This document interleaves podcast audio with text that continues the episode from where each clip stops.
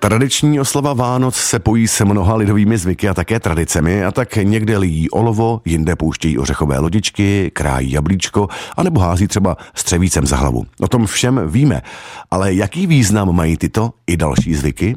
No tak my tady teď ve studiu s Ivanem Mlsem nad tím budeme chvilku přemýšlet a budeme se, budeme se chvilku hrát na vánoční experty a um, můžeme vám také dát um, drobné do vysvětlení, když věřím, že budete hodně v obraze a že budete vědět. Ale začal bych tady, Ivane, něčím jednodušším, něčím lehčím.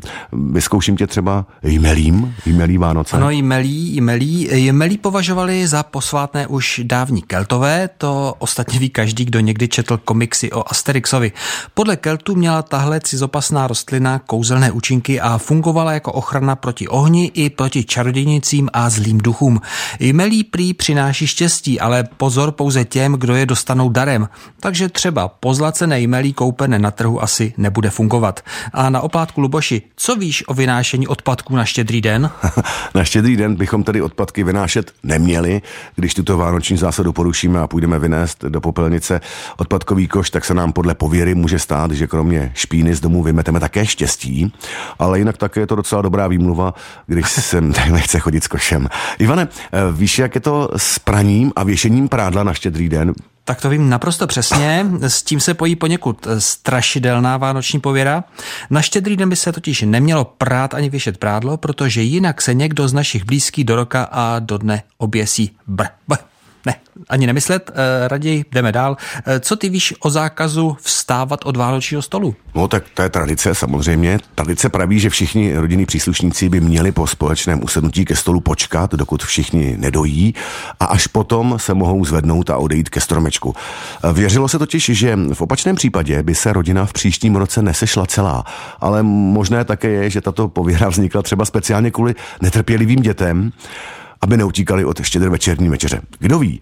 Ale pojďme dál. Ivane, co víš například o takovém klepání na kurník o štědrém dnu? Tak tenhle zvyk se mě naštěstí netýká. E, to je vánoční kratochvíle pro pouze svobodné dívky. E, jestliže se po zaklepání na kurník ozve slepice, e, dívka zůstane svobodná po celý rok. Pokud se ozve kohout, na obzoru je v příštím roce svatba. Eh, ne každá svobodná či nezadaná dívka má ale dneska k dispozici kurník, takže pro hádání budoucnosti může doma využít i hod s třevícem přes hlavu. Dopadne-li bota špičkou ke dveřím, znamená to, že slečnu brzy čeká svatba odchod z domova. Pokud je bota ke dveřím patou, ještě minimálně rok bude mít rodi- budou mít rodiče dceru doma na krku. E, poslechni, v úvodu si sliboval to lití olova. Co o něm víš? No lití olova, to, to jsou pelíšky samozřejmě, co, co tam vidíš, Jindřichu. A mimo tom asi tolik, že z tvarů a obrazců, eh, které Stuhlíkov pak vytvoří, se dá věštit budoucnost. Jelikož je dnešní vánoční doba už ale poněkud zkomercionalizovaná, tak sady na lití olova se dokonce dají i koupit komplet a člověk nemusí ani, ani se namáhat se svou fantazí, protože k tomu dostane i konkrétní věždby eh, na nejrůznější vytvořené tvary. Takže si myslím, že tohle úplně nefunguje. Já osobně mám teda na Vánoce raději jablíčka, než tyto metalurgické pokusy. Rozumím. Překrojíš jablko, uvidíš jadřinec ve tvaru hvězdy, hvězdičky a máš hned jasno, že všichni se příští rok sejdou ve zdraví. Ovšem s jablečnými jaderky je spojený i další vánoční zvyk. Do misky s vodou nasypeš 12 jablečných jadérek. Kolik jich vyplave na hladinu, tolik bude v příštím roce suchých měsíců, praví pověra.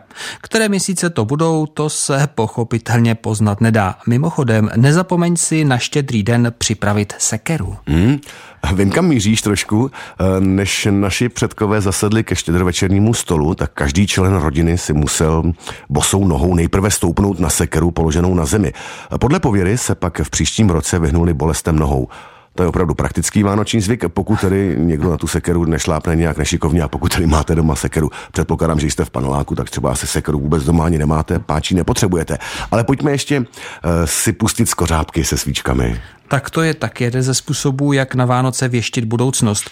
Komu lodička ze skořápky se svíčičkou vydrží hořet a plout nejdéle, má před sebou dlouhý a šťastný život. Pokud lodička zůstane uprostřed nádoby s vodou, znamená to pro jejího majitele dlouhou cestu. A naopak lodička u kraje znamená, že dotyčný bude po celý rok doma.